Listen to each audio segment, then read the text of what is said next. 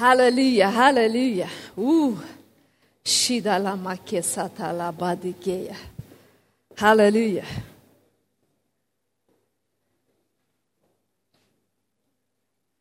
Я не знаю, как ты, но я очень радуюсь всегда в воскресенье, находясь в Доме Божьем, в Церкви Божьей.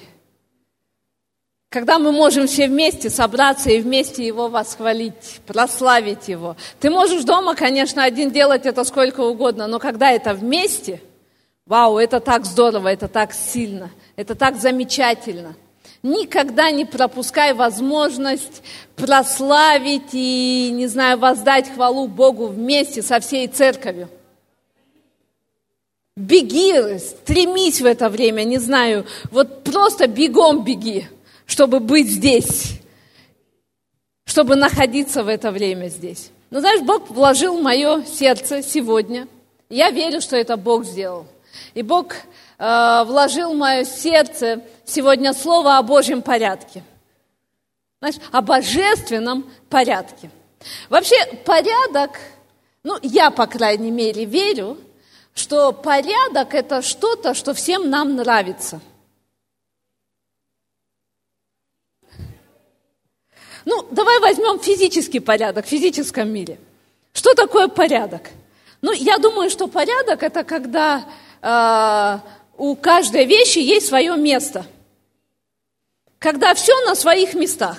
Когда есть порядок в доме, например, ну давай возьмем в доме порядок, э, там приятно находиться. Вот, ну, может быть, наводить порядок мы не всегда любим. Вот кто-то бы пришел бы, сделал его.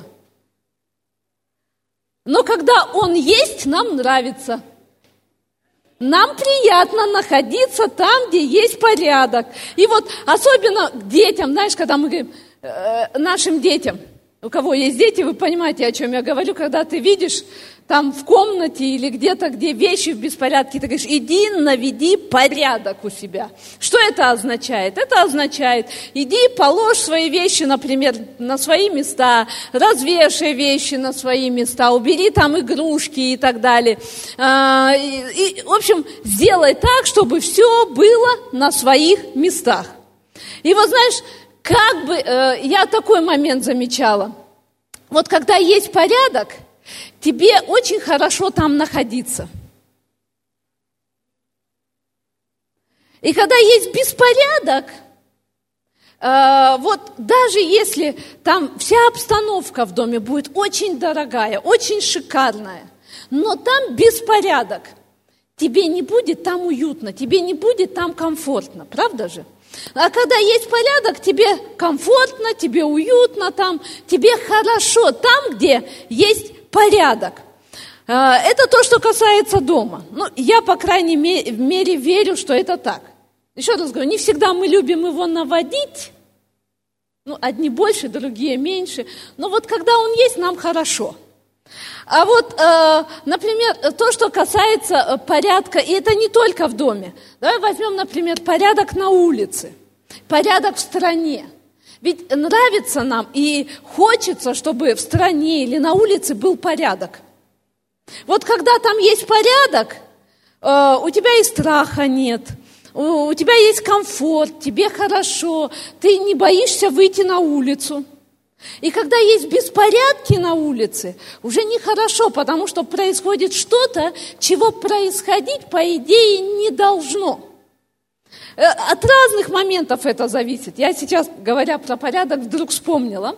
Э, это был какой-то 96-й год, наверное. Э, церковь была в самом начале, и к нам сюда на практику, ну, 96-й, представляете, это еще только-только перестройка вся кипит, все еще не так красиво было тогда в Новосибирске, как сегодня. И на сегодняшний день, слава Богу, по крайней мере, на всех центральных улицах ты легко можешь найти уже мусорки, да, урны там, и более-менее чисто. Но в то время э, к нам приехали шведы на практику. Несколько человек из слова жизни из Упсала к нам прислали на практику из библейской школы. И одну девочку, шведку, поселили к нам, она жила у нас – И мы везде с ней ходили, она везде с нами ездила. И э, мне было интересно за ней наблюдать, потому что она всегда говорила, я не знаю, как вы живете, у вас нету урну, нет мусора, куда все это бросать. И э, для наших русских людей раньше это было так, ты вышел и э, билетик там от э, троллейбус, автобус, без разницы, он полетел просто по ветру из твоих рук. Но э, э, очень интересно нам было наблюдать за ней. Сейчас слава Богу, это все меняется и в нашем городе, и в нашей стране. И, и я верю, что этот процесс будет происходить еще лучше и больше и сильнее. Но в то время было так. И что делала она, эта сестра? Она носила маленький целлофановый мешочек с собой – Потому что для нас, ну как, ну это же неправильно, это нехорошо, это, это грязно на улице, вы сами себе делаете грязь. Она носила этот маленький мешочек с собой для того, чтобы билетик из троллейбуса, там, фантик от конфетки, что-либо. Если нет мусорки, она складывала это в этот мешочек, убирала в сумочку или в карман. И только потом, когда находила мусорку, она это вытряхивала. Почему? Потому что человек привык к порядку, ей нравится порядок, а беспорядок ей не нравится, ей нехорошо, ей неуютно в этом. Так вот, э, порядок – это что-то, что приносит нам комфорт. Но это мы говорим о физической, да, вот такой жизни, там дома, на улице и так далее. Но существует также и порядок в нашей духовной жизни. Существует и должен быть порядок в нашей духовной жизни. Вообще, знаешь, а, мы с тобой живем в двух мирах. В принципе, не только мы с тобой, все люди живут в двух мирах, только неверующие, они не знают об этом, они, они это не учитывают. Но духовный мир все равно на них влияет. А вот мы с тобой уже, у нас есть особая привилегия знать и использовать то, что мы живем и в физическом мире, и в духовном мире, потому что мы с тобой не только тело. Мы, во-первых, дух, у нас есть душа, и живем мы в теле. Аллилуйя. Кто не знает, добро пожаловать в библейскую школу. На следующий год уже, конечно. Некоторые так рады, да, этому. Но на следующий год теперь уже. Уже не как сейчас, но, но, но позже. Ну вот в духовном мире, теперь, когда мы знаем о духовном мире, вы знаешь, э, порядки в физическом мире, это понятно. Этому нас ну, более-менее как-то учат, что есть определенные порядки, есть законы в этом физическом мире. Но теперь мы пришли к Господу, и теперь существует, или существует порядок в духовной жизни и в духовном мире. И Писание говорит к нам, давай с тобой откроем вместе 1 Коринфянам, 14 глава, 33 стих говорит нам о том, что наш Бог – это Бог, Бог не есть Бог неустройства. И неустройство – это беспорядок. Неустройство – это когда некомфортно, это когда нехорошо, это когда нет порядка. Э, но Писание говорит, что наш Бог – Бог не есть Бог неустройства, но мира. Итак, если наш Бог не Бог беспорядка, тогда, соответственно, да, логично, что наш Бог есть Бог порядка. То есть наш Бог, Он любит порядок, наш Бог, Он тот, который установил определенный порядок. И теперь Он желает, чтобы этот порядок в нашей духовной жизни, в нашем духовном хождении тоже работал. Аллилуйя. Когда-то мы с тобой жили, как весь этот мир. Мы были, как эти неверующие люди. И Писание говорит нам, мы жили среди них, мы были, как они, мы были слепы, мы не знали света, но пришел Господь в нашу жизнь, принес свет. И знаешь, что следующее Бог хочет делать? Чтобы порядок пришел. Он приносит свет и приносит свой порядок. И что это за порядок? И этот порядок, когда все на своем месте – Понимаешь, не только в твоем шифонере все должно лежать на своем месте. Ну, у кого-то это вообще редкость, да? Ну, хорошо, когда там все на своем месте. Понимаешь, это облегчает твою жизнь. Это облегчает многое, когда в твоем доме порядок. И вот Писание говорит, что Бог есть Бог порядка, и Он хочет, чтобы в твоей духовной жизни тоже был определенный порядок, чтобы все было на правильных местах. Когда Бог приходит, и первое, что происходит в нашей жизни, номер один, Он выстраивает наши приоритеты. Что Он приводит в порядок, это наши ценности. Это то, что на первом месте, что на втором, что на третьем месте. Аллилуйя! Он хочет, чтобы мы это положили все на места. И тогда, когда мы расставляем это по местам, тогда Богу легко высвободить благословение свое в твою жизнь. Понимаешь, вот э, когда у тебя в шифонере вот так все – то тебе очень трудно найти вещь, которая тебе нужна. Когда у тебя все там лежит по порядку, тебе очень легко это сделать, ты не тратишь время, э, все, все, все хорошо, все быстро.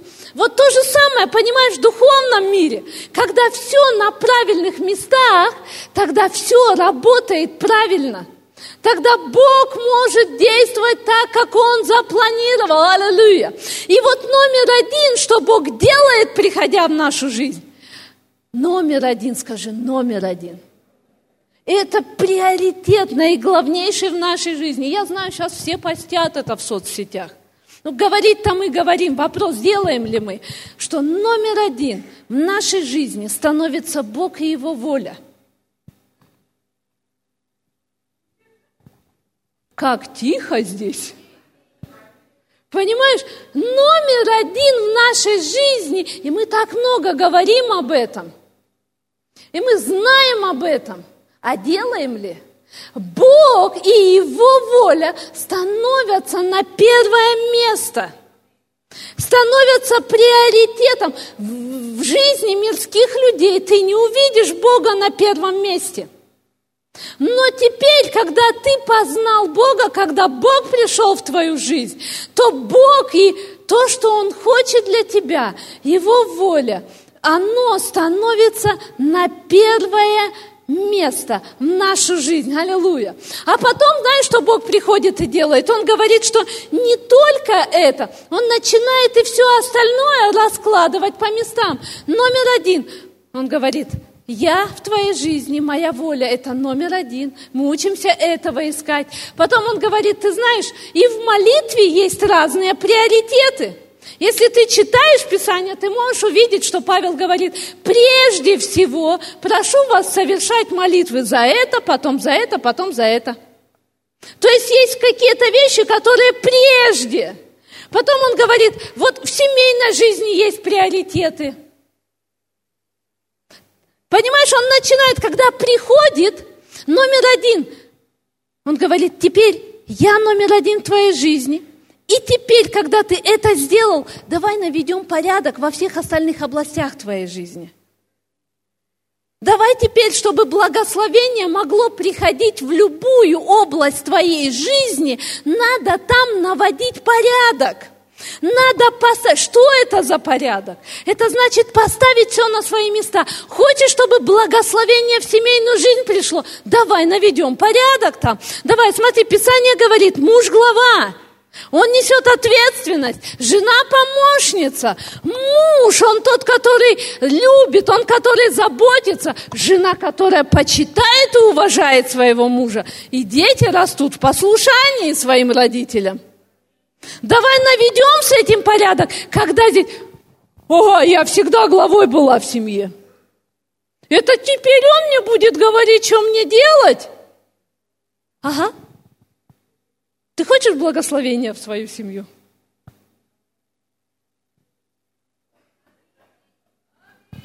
Ну, я понимаю, мы не все любим наводить порядки. Понимаешь, вот когда благословение приходит, мы любим. А путь так благословен, что даже порядки навести надо. Вот надо с этим что-то что-то сделать. Надо ценности все свои на места разложить. И тогда благословение ты будешь наслаждаться этим. Но, но надо сначала навести порядок. А в финансовой области? Писание говорит нам, чти Господа от начатков. Так или не так? Или я обманываю? Притча 3 глава говорит нам, 9-10 стих. Чти Господа от начатков, прибытков твоих, от начатков. Ну, я думал, можно что останется дать. Наведи порядок, чтобы Бог мог прийти в твою финансовую жизнь. Аллилуйя. Когда там наведешь порядок, тогда и туда придет благословение. Аллилуйя. И вот тогда все будет хорошо. Я хочу еще показать местописание об этом, чтобы не быть просто, знаешь, вот, вот, вот порядок, порядок. Писание говорит об этом, это не я придумала. Давай откроем Матфея шестую главу. Матфея 6 глава, 33 стих. Мы знаем это Писание. Кто не знает, пусть оно станет для тебя особым местописанием сегодня, откровением. Матфея 6:33.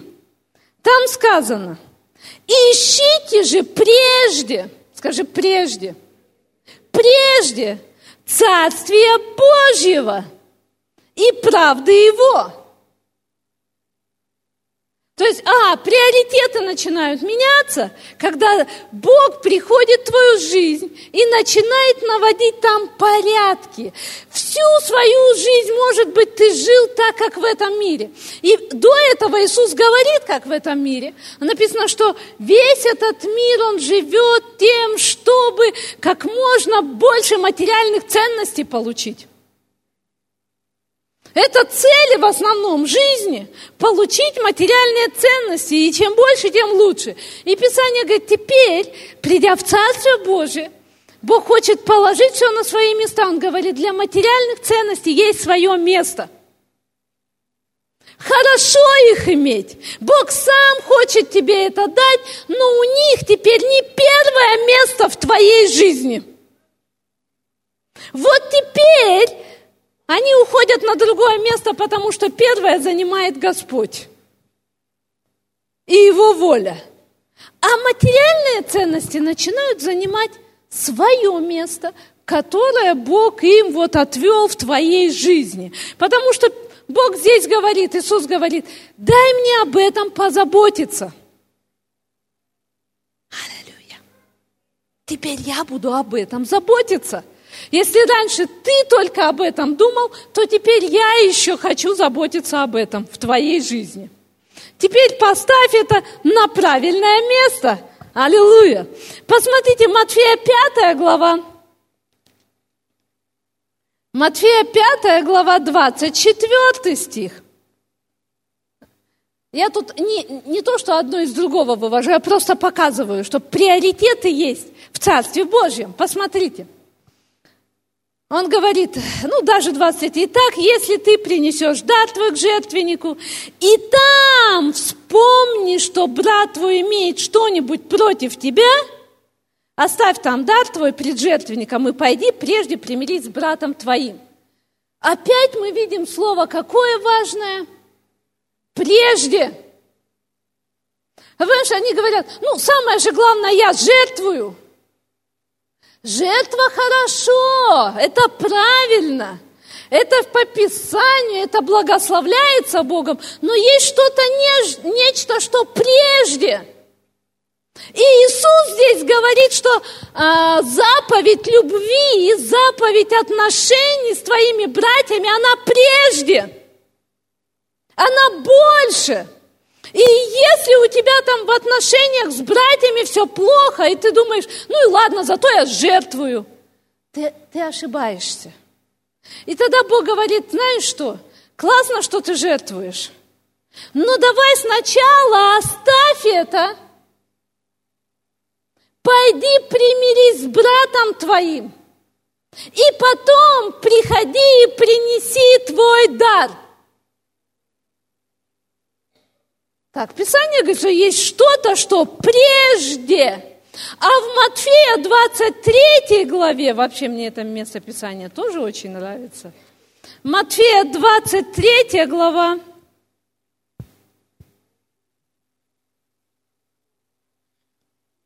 И 23 стих. Смотрите, что Иисус упрекает здесь фарисеев. Он говорит, горе вам, книжники и фарисеи, лицемеры, что даете десятину смяты, саниса, тмина, такие. Вот, вот такие скрупулезные были, вот с маленьких-маленьких зернышек, все давали десятину. Говорит, вы даете эту десятину и оставили важнейшее в законе – суд, милость и веру. Говорит, есть нечто важнейшее, есть что-то, что первостепеннее надо было делать. Понимаешь, э, у нас, конечно, другие крайности бывают. Мы когда услышим, о, это важнее. Теперь мы это делаем, другое забросили. Но Иисус, знаешь, Он говорит, все должно быть. Просто все должно быть на своих местах. То есть это не значит теперь, «А, у меня вера, милость, там все я это проявляю, аллилуйя, а десятину не даю. И пожертвования не даю. Я же главное исполняю. Я же главное делаю. Но Иисус говорит им, смотрите дальше в конце стиха, Он говорит, сие надлежало делать и того не оставлять. То есть, говорит, важнейшее номер один делай и все остальное также делай, просто поставь все на свои места. Потому что то, что делали фарисеи, вот, вот давайте мы главное делаем, то, что люди видят. А то, что люди не видят, можем не делать. Но тогда Иисус обличает их, что-то не так, что-то неправильно с этим. Посмотрите дальше, Он говорит их, что они вожди слепые. И вожди слепых. И, и в чем эта слепота заключается? Посмотрите, 26 стих. Фарисей слепой, очисти прежде. Какое там опять слово? Прежде. Вау, так много прежде оказывается в Писании. Он говорит, очисти прежде внутренность чаши и блюда, чтобы чиста была и внешность их. Другими словами, что происходит? Неправильные вещи. Вы начинаете с внешнего. Вы вот внешне-то все делаете. А самое это вот, понимаешь, к сожалению, и, и с нами иногда так происходит. Когда мы соблюдаем дотошно какие-то, ну, я не знаю, ритуалы, обряды, э, там, э, законы, каноны, так говорится, а с, за этим прячем неправедное сердце – а я зато весь день молюсь. У меня вопрос, как ты тогда молишься, если сердце твое не меняется? А я лучше всех Писания наизусть знаю. А что с сердцем с твоим происходит? И смотрите, что Иисус говорит сначала. Работай над сердцем. Потом это внешнее, оно, конечно же, придет обязательно.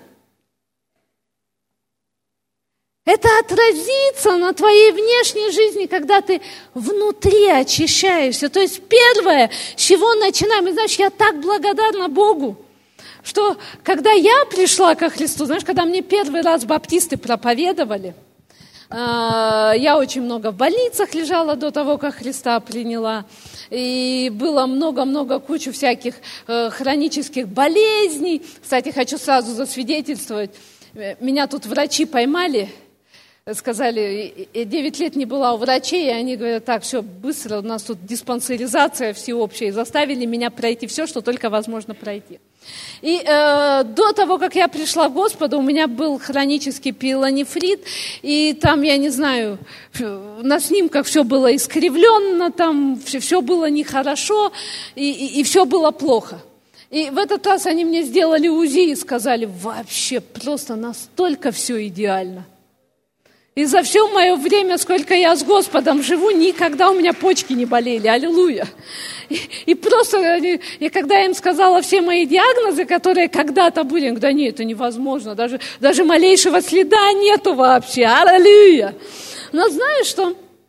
А, вернемся к этому а, к порядку. Когда я, я хотела слышать о Господе, я, я не знаю, мое сердце жаждало. И вот я лежала в больнице, и там мне а, одна девушка, баптистка, она проповедовала. И первое, что она начала мне говорить, так, волосы стричь нельзя, юбку надо вот такой длины одеть, э, кофты должны быть вот с такими рукавами. И э, но мне грех очень сильно надоел. Я очень хотела Господа, но понимаешь, я вот, я-то еще Бога не знала. Я вот сидела и думала, так, волосы, ага, косметикой не пользоваться. Ну ладно, косметику смоем, ладно, не страшно. Юбку длинную одеть, да ладно, оденем. Но я подходила э, в то время к зеркалу и думала, волосы не стричь. А там, она, я не знаю, какие-то жесткие такие баптисты в то время, что ли, попались мне. Она говорит, челку стричь нельзя тоже. Я подойду к зеркалу, так челку подниму, на себя в зеркало посмотрю, думаю, ну нет. Ну, все, что угодно, только не это. Знаешь, в чем проблема-то? Смысл внешних вещах, когда внутренность не очищена – что толку в этом? Ну, допустим, ну, даже бы челку я эту заколола, там убрала бы, там, не знаю, юбку длинную одела, все это. Смысл, если сердце не очищено – Поэтому э, здесь Иисус говорит, все должно быть на своих местах. Сначала внутреннее преображение. Аллилуйя. И знаешь, когда я пришла на, вот в такую подобную церковь первый раз, никто, слава Богу, не начал с того, что мне сказали. Я захожу, как обычный мирской человек, в то время, 93-й год, были очень модно, там, не знаю, короткие, прикороткие джинсовые юбки. Я не помню, как-то у них особое название название было, я не знаю, до сих пор осталось в памяти, потому что сзади на карманах кожаные кеды такие нашиты были, особые такие. И такие гордые все были, если эту юбку достал, она очень короткая. И вот я прихожу в таком виде в церковь, и мне никто не говорит, ты что это сюда в таком виде пришла? Все улыбаются, говорят, заходите, мы так рады, что вы пришли. И просто приходит Божье присутствие, я понимаю, мне плохо от того, что на мне эта юбка что вот она такая короткая. И когда всех вызывают к покаянию в конце, я вообще, я ничего не помню, я, я понимаю, я хочу Господа в свою жизнь. Но Божье присутствие так обличает меня. И я стою, эту, я до сих пор помню, как я ее тянула. Вот, вот одно желание было, чтобы она стала резиновой. А тогда еще, кстати, юбки-резинки тоже в моде были – тоже там, но вот мне хотелось, чтобы она резиновой стала, чтобы она вот вытянулась, не знаю, там до пяток куда-нибудь. И никто мне не говорил, вот так, юбку до пяток одень. Просто самой было так нехорошо, потому что Божье присутствие обличало. Потом, когда я покаялась, пришла домой, и там моя подруга такая, а, давай закурим, как обычно, по обыкновению. А мне внутри так нехорошо. Так плохо. Почему? Внутренность меняется. Когда внутренность очищается, тогда и внешнее меняется. Аллилуйя. Понимаешь, вот внутренность. Иисус, Он говорит здесь, прежде внутреннее. Не надо за религиозными действиями и даже за служением прятать неправедное сердце свое.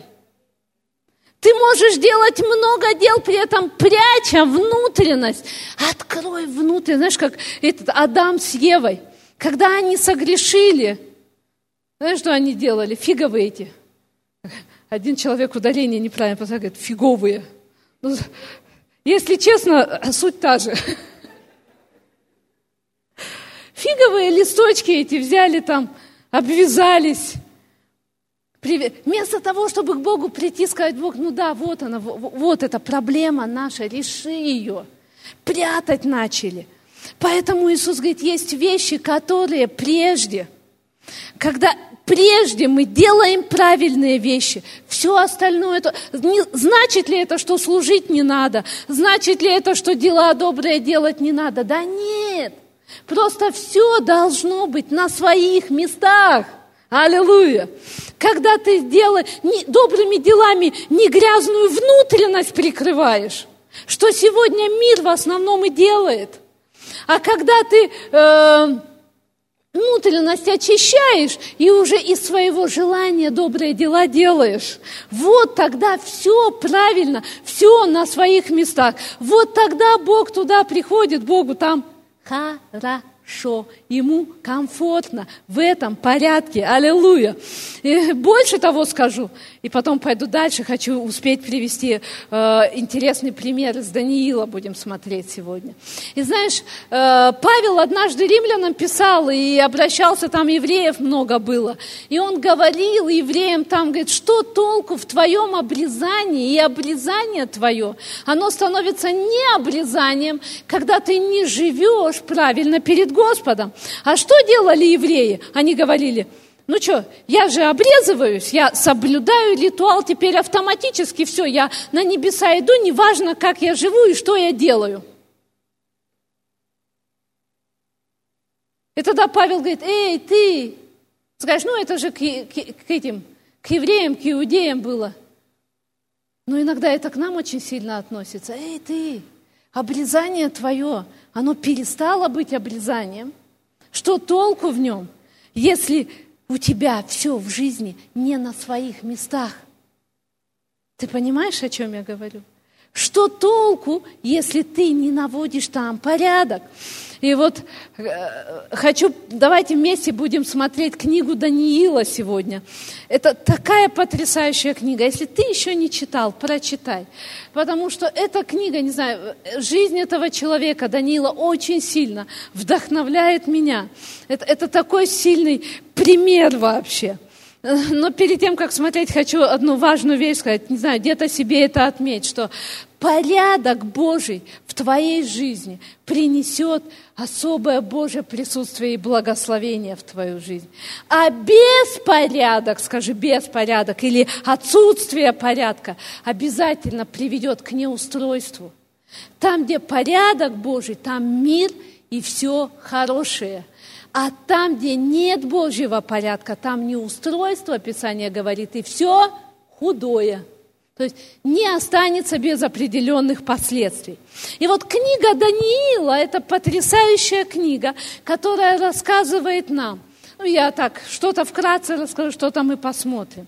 Она рассказывает нам о том, как еврейский, ну и, и до этого мы можем видеть, что еврейский народ, э, он очень сильно уповал на какие-то свои религиозные обряды, но перестал жить перед Богом правильно – и тогда, когда они перестали жить правильно, я думаю, что ну, мы, же, мы же все равно Богу принадлежим, какая разница. И тогда что происходит? Приходит царь Навуходоносор, разоряет храм их, уносит все это к себе в страну. Израиль был в пленении, евреи были в пленении. И знаешь, там есть было несколько, вообще э, теологи, там историки изучали и говорят, знаете, Навуходоносор очень интересная личность. И мы его тоже сегодня посмотрим, эту личность. И вот э, эта личность вообще, этот царь, он был очень интересным и довольно-таки, как сказать, дальновидным, хорошим политиком. Потому что он берет, заво... он завоевал народ, и знаете, он интересные вещи дальше делает. Он берет некоторых из этого народа, в это число попадает Даниил и несколько его друзей. Он берет юношей, которые понравились ему. Ну, я думаю, почему они ему понравились? Мы знаем, что это были благочестивые юноши. Это были юноши, для которых Бог был на первом месте. Вот у них с этим все было правильно. Хотя они были очень молодые, они были отроки написано. И, скорее всего, им было, они были в возрасте в этот момент 14, максимум 15 лет. Отроки. Он берет этих отроков, и он берет их в свой дворец для того, чтобы учить их своим халдейским мудростям, чтобы они впоследствии тоже служили при дворе и через них иметь влияние на завоеванный народ. Мысля хорошая, правда, у царя? Он дальновидный политик. Он берет этих ребят туда к себе, он говорит, все их всему научить, обучить, чтобы они там, все с ними было хорошо, приставил к ним одного слугу, говорит, ты за ними наблюдай, все такое, и первое, что с ними происходит, знаешь, вот вообще Даниил это человек, у которого, вот он, представляете, 7, 70 лет он был в этом пленении. Несколько царей потом сменилось. И, и с ним все это время все было хорошо, и Бог был с ним. Почему? Вот все, всю эту историю ты читаешь, и ты можешь видеть. Бог всегда в любой ситуации остается для Даниила на первом месте. Ведь мы столько потрясающих историй о Данииле читаем. Смотрите, когда э, там нужно было, нельзя было молиться, запретили молиться. Что делает Даниил? Все равно молится. Бог для него на первом месте. Потом, когда статуи надо было поклоняться, они не поклонились и так далее. И там эти цари что только не выдумывал. И все равно у Даниила Бог всегда оставался на первом месте. Вот знаешь, в этом плане книга Даниила, она должна обличать нас очень часто. Потому что иногда мы, как христиане, находим себе оправдание, почему Бог и его приоритеты не могут быть на первом месте в нашей жизни. иногда ты слышишь верующих, которые говорят, ну, вот если бы ты поработал, как я работаю, тот, который в офисе сидит, вот, вот бы целый день в офисе посидели, как я сижу. Тот, который на заводе, говорит, вот целый день бы на заводе там поработали бы, как я работаю. А вообще, вот у тебя бы такие э, ипотеки, кредиты были бы, как у меня, мы бы поговорили вообще, где там, на каком месте Бог тогда и его, и, и его ценности вообще. Послушай, очень важно, посмотри на жизнь Даниила. Бог остается на первом месте – Цари меняются, ситуации меняются, угрозы жизни приходят. Бог на первом месте в жизни Даниила остается всегда. И я скажу тебе, у нас с тобой таких ситуаций, как у Даниила, еще точно не было. И, и неважно, где ты работаешь какие ситуации – это говорит нам о том, что Бог может оставаться в нашей жизни на первом, на первом месте. И вот теперь смотрите, откуда у Даниила вообще эта сила, знаешь, говорить нет в таких трудных ситуациях когда его ко львам бросают, когда их в печь огненную бросают. Как, откуда эта сила? И если ты посмотришь, это так важно – это начинается с юности, начинается с маленького, скажи, с маленького, с мелочей. То есть мы начинаем учиться ставить Бога на первое место. Вот не так, что вот бы Бог взял мне, сказал сейчас куда-нибудь, ну, не знаю, на миссию поехать, а Бог не говорит мне. Скажет, не поедешь. Если ты в маленьких вещах еще не научился его на первое место ставить, скажет тебе э, большие вещи, не, не сделаешь. Поэтому, по сути, с маленьких вещей начинается, когда э, им необходимо, вот они подростки, 14-15 лет, и они решают в своем сердце хранить Бога на первом месте. И теперь им необходимо кушать с царского стола. Ты скажешь, у, ну и кушали бы себе. Вся проблема в том была, что в то время практически ни один обед, ни одни пиршества не проходили без того, чтобы особенно мясная пища была посвящена богам, которым они поклонялись. То есть это была идоложертвенная пища. И для них это было осквернение кушать эту пищу. Хотя я думаю, что пища-то была очень привлекательная была соблазнительная. Знаешь, им нужно было отказаться от этого и сказать, и, и, я делаю ударение, почему? Они сказали, мы будем кушать только овощи. Что, они вегетарианцы были? Нет, ну просто мясная пища в основном была не чистая пища номер один, номер два, она была посвящена богам. И поэтому они, и еврейские юноши, понимали для них – это значит оскверниться, это значит предать своего Бога. Им нельзя было это делать. И поэтому они сказали, смотрите, номер один, нельзя было. Они сказали, мы не будем это делать. И этот слуга, который был к ним представлен, говорит, да вы что, не дай Бог, вы бледные будете, худые будете. Все, секит башка и мне, и вам вообще. И говорит, не беспокойся, давай попробуем. Давай вот, вот просто. Им нужно было доверять Богу, что они не будут худые или бледные. и все было хорошо с ними. Но ты понимаешь, еще интересно очень, что одно дело один раз искушение пройти, знаешь, когда тебя один раз злом искушают, а ведь это в течение длительного времени нужно было каждый раз делать выбор на нужное место. Что бы ни происходило, что делал Даниил? Молился. Он молился в 14 лет, он молился, когда его бросали ко львам, он молился в другое время. И посмотрите дальше, конце мы можем читать, когда ему 82 года, он берет пост. Эм, мы так много говорим о посте Даниила. Он берет пост, 82 года, он стоит в молитве, стоит в посте, это мы теперь знаем, что он был 21 день, и через 21 день ангел с ответом приходит к нему. Но когда он идет в пост и в молитву, он же еще не знает, что это будет 21 день или это 30 дней будет, потому что Писание говорит нам, он взял этот пост и молитву до момента, когда ответ придет. Он просто взял это, и он делал это до того момента, когда ответ должен был прийти. Аллилуйя! И это мы видим в его жизни. То есть выборы очень важные. Ставим ли мы в своих выборах Бога на первое место? Значит, сегодня каждый из нас сделал выбор. Мы здесь сегодня. Можешь радоваться. Ты сделал правильный выбор. Ты выбрал сегодня Бога, придя сюда. И, а кто-то не выбрал. Кто-то выбрал что-то другое сегодня, и поэтому его здесь нет. И понимаешь, и вот как э, рост приходит вот таким образом, знаешь, мало-помалу, когда мы выбираем в маленьких вещах, точно так же и от падения – оно тоже приходит вот так же, раз за разом. Ты растешь, когда ты говоришь Богу «да» и ставишь Его приоритеты на правильное место, и ты падаешь так же, то есть это не происходит так один раз, и вообще в церкви не стало человека. Но обычно это не так происходит. Это происходит так.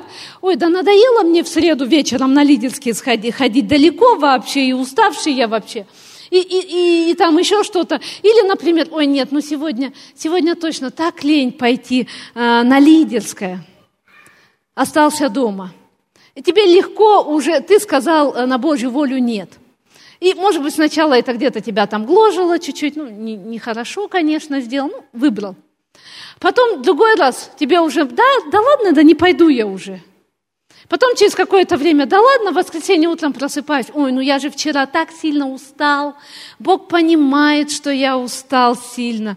И раз в воскресенье на служение не пришел. Потом э, смотришь, уже раз в месяц появляешься только на служении, а, а потом раз э, в полгода, а потом по особым праздникам. То есть это же происходит таким образом. Я однажды задалась вопросом, как так? Были люди, которые вроде христиане, двигались Богом, а потом один день вдруг я узнаю, что они там вообще, кто-то в буддизм подался, кто-то вообще какими-то космическими практиками занимается. И ты думаешь вообще, как христианин вообще мог прийти к таким вещам? И очень просто Бог показал мне вот таким образом. Сначала ты нет говоришь Божьей воле в маленьких вещах, а потом все легче и легче – сказать нет в серьезных вещах, да вообще не обязательно все это делать. И вообще вчера еще э, Господь Иисус, а уже сегодня Иисус вообще не Господь. Это таким образом происходит. И посмотрите, мы говорили о, о чувствительность, она нас может или расти, или уменьшаться. Вот я точно знаю, вы все понимаете, о чем я говорю. Я, когда бывает иду, ну, едем где-то или на поезде едем, там, на, на трамваях иногда едешь, и иногда вот эта железная дорога, она может быть очень-очень близко к домам. Я всегда обращаю внимание на это, и вот я очень чувствительна к звукам, ко всем – Днем спать не могу именно по этой причине, даже если очень сильно хочу спать и время есть спать. Я днем поспать не могу, потому что я слышу все шорохи, все, что происходит вокруг, все, я не, из-за этого я не могу спать. И э, я когда вижу дома, которые стоят у железной дороги, я говорю, как люди здесь живут? Но оказывается, все очень просто. Все дело в том, что человек, оказывается, может привыкнуть ко всему. И мне люди рассказывают, говорят, первую ночь не спал, вторую ночь там на час уснул, а через какое-то время вообще говорит, да не слышу. Или знаете, как иногда э, э, э, слышу разговоры незамужних, замужних, там, когда мужья сильно храпят, говорят, как ты с ним спишь, он так... В лагере, вы знаете, такая вещь, ну. Так интересно в лагере, когда ты вот, кто не ездит в лагерь, вы много теряете. Понимаешь, вроде видимость домика есть, ты когда внутри находишься, ты думаешь, что ты защищен. А что слышимость-то осталась. И там все слышно. И, и, и некоторые говорят, там кто-нибудь за три палатки храпел, соседние четыре палатки не спали. И потом говорят жене этого человека, как ты спишь рядом вообще? Он говорит, а я уже без этого храпа и спать не могу.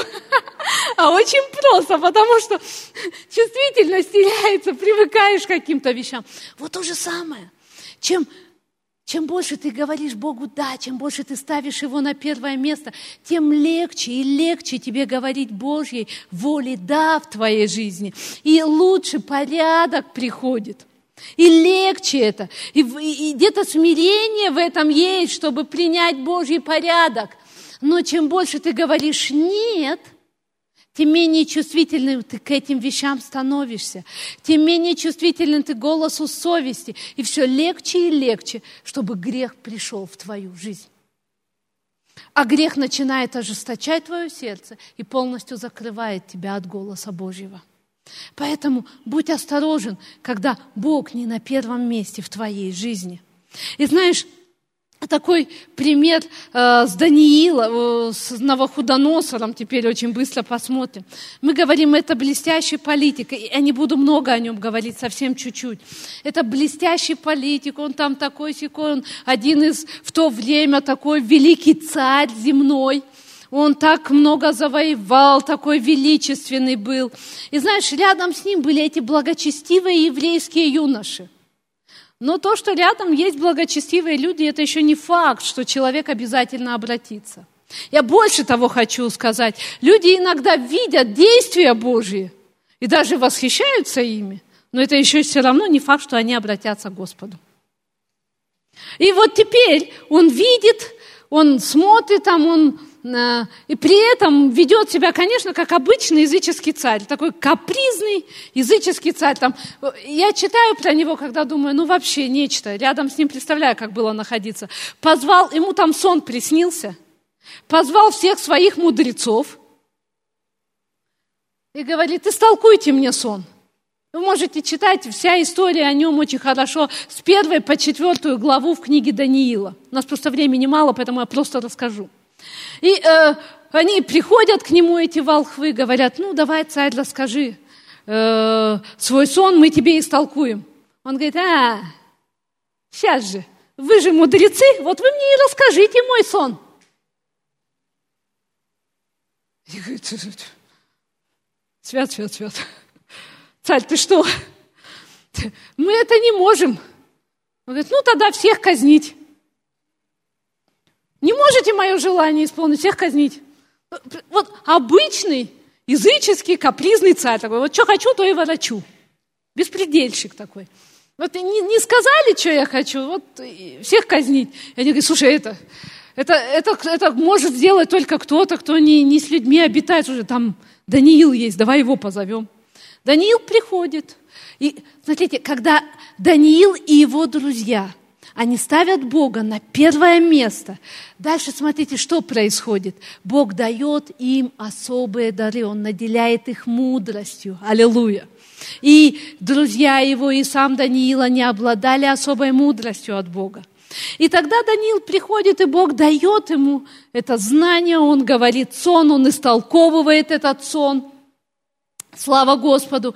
И после этого вы там прочитаете, э, этот царь Новохудоносор, он говорит, вау, да, вот это великий Бог. Так замечательно, так здорово. Вау, я признаю этого Бога. Проходит чуть-чуть времени, и все, он забыл о том, что есть такой великий Бог. И следующее, что он делает, говорит, так, статую делаем, и пусть все этой статуи поклоняются. Мою статую причем. То есть его статую сделайте, и пусть все это поклоняются. Все, понимаешь, вот сегодня он знает, что Бог есть Бог, а завтра уже все, он уже отошел, все, у него уже, его, он сам себе Бог. И дальше, смотрите, очень интересно, хочу, чтобы мы открыли четвертую главу книги Даниила. И очень быстро здесь, знаешь, Бог, Он часто так долго терпит. Бог, Он э, стучится разными там путями в нашу жизнь. Он как-то показывает нам, чтобы мы наконец-то поставили его на первое место и навели порядок в своей духовной жизни. И, знаешь, приходит момент, когда мы, не знаю, грань эту черту переходим, и тогда иногда Богу приходится врываться в нашу жизнь, чтобы поставить там все на свои места. И смотрите, что происходит – Ему опять снится сон, он видит дерево во сне, он видит, как это дерево рушится, и опять приходит Даниил, он истолковывает ему этот сон. Он говорит, что да, это ты царь, и ты такой великий, и, ну, Бог сокрушит тебя, царь. Все будет плохо, и ты будешь как зверь, и будет, в общем, все плохо будет. И он слушает этот царь, все это принял, хорошо, и смотрите, но проходит некоторое время, а хотя э, Даниил, он советует ему, чтобы тот искупил грехи свои, 24 стих, он ему дает определенные советы, он не принимает это из 26 стиха. По прошествии 12 месяцев, год прошел после сна его истолкования, ничего на Навуходоносор в своей жизни не меняет, но наоборот, теперь он сам становится на первом месте у себя в жизни. Он смотрит и думает, какой я великий, я сам всего этого достиг. Какое величие, какое царство я создал вообще. Смотрите дальше. Царь сказал, это ли не величественный Вавилон, который построил я? Вот так, бабах. В дом царства силою моего могущества и в славу моего величества. О, какой я молодец! И знаете, что дальше? Говорит, еще речь сия в устах была, как был с неба голос. Тебе, говорят, царь Навуходоноса, царство твое отошло от тебя. Бам! И следующее, что происходит, разум его оставляет, становится как зверь, ногти там такие когти вырастают, э, рассудок вообще, все, зверь зверю, зверь, ну вот, как зверь себя ведет. Знаете, если бы я не работала в психиатрической больнице, я бы думала, что это абсолютная выдумка. Но я там работала, и я видела э, человека, у, у нас была больная, которая вот, вот ну, э, я не знаю, это было подобие э, абсолютно вот как, не знаю, горилла какая-то, что ли. Вроде бы человек, но поведение абсолютно. Э, вот на нее одежду одеть было нельзя. Я в женском отделении работала, там женщины были больные. Она одной рукой разрывала вообще любую одежду, любую ткань. Одеть ее было нельзя, и звуки издавала. Поведение было абсолютно животное. И э, бороться с ней как-то, то есть как порядку призывать, можно было только, тоже только по-животному. То есть по-человечески было невозможно. Наши санитарки, господи, прости их, конечно, но нашли одну, она однажды обожглась об утюг, и после этого стала бояться сильно утюга. И, и потом наши санитарки делали так, когда они хотели ее успокоить, они утюг ей показывали, и они, она после этого с криками «у-у-у» убегала в палату. То есть это, это единственное, чего она очень сильно боялась. И вот уже санитарки, когда хотели на нее воздействовать, они с утюгом вообще ходили. есть, и, и я понимаю, Скорее всего, что происходило с Навуходоносором? Представляете, это э, вид животного, поведение животного. И эти самые вельможи, эти мудрецы вавилонские, все, которые поклонялись ему, теперь, скорее всего, может быть, и не явно, но за углом делали так. Они издевались над ним, они хохотали над всем этим. Но по прошествии времени, смотрите, что происходит дальше. Постепенно разум начинает возвращаться к нему. 33 стих. В то время возвратился ко мне разум мой, и к славе царства моего возвратились ко мне сановитость, прежний вид мой. Тогда взыскали меня советники мои, вельможи мои, и я восстановлен на царство мое. И вос и величие мое еще более возвысилось. И он говорит, теперь, вот сейчас, когда я это все прошел, ныне я, Навуходоносор, славлю и превозношу и величаю кого? Царя Небесного. Аллилуйя! и которого все дела истины и пути праведные, который силен смирить ходящих гордо. Послушай, что происходит? Бог наводит наконец-то там порядок. Долгий путь, болезненный путь, трудный путь, но наконец-то Навуходоносор смиряется. Он принимает Божий порядок. Он говорит, не, не я владыка всего, теперь я царь, славлю царя небесного. Аллилуйя! Аллилуйя! Послушай, это так важно, чтобы Бог был на первом месте. Чтобы воля Его была, знаешь, учить взыскивать, искать, спрашивать волю Его для своей жизни. Пусти Бога, пусть наведет порядок в семье твоей, в финансах твоих, в других областях жизни. Позволь, чтобы все было поставлено на свои места. Аллилуйя. И я скажу тебе, нам смирение очень часто надо, чтобы принять Его порядок, а не придумывать свои правила. Я могу попросить, чтобы музыканты пришли. Пусть его порядок будет в твоей жизни. Не всегда нам это сначала нравится. Потому что мы к своим правилам привыкли. Мы к своему опыту привыкли. Но когда мы смиряемся и позволяем, чтобы Божий порядок пришел в нашу жизнь, пойми, мы пришли к Богу мира, устройства и всякого порядка.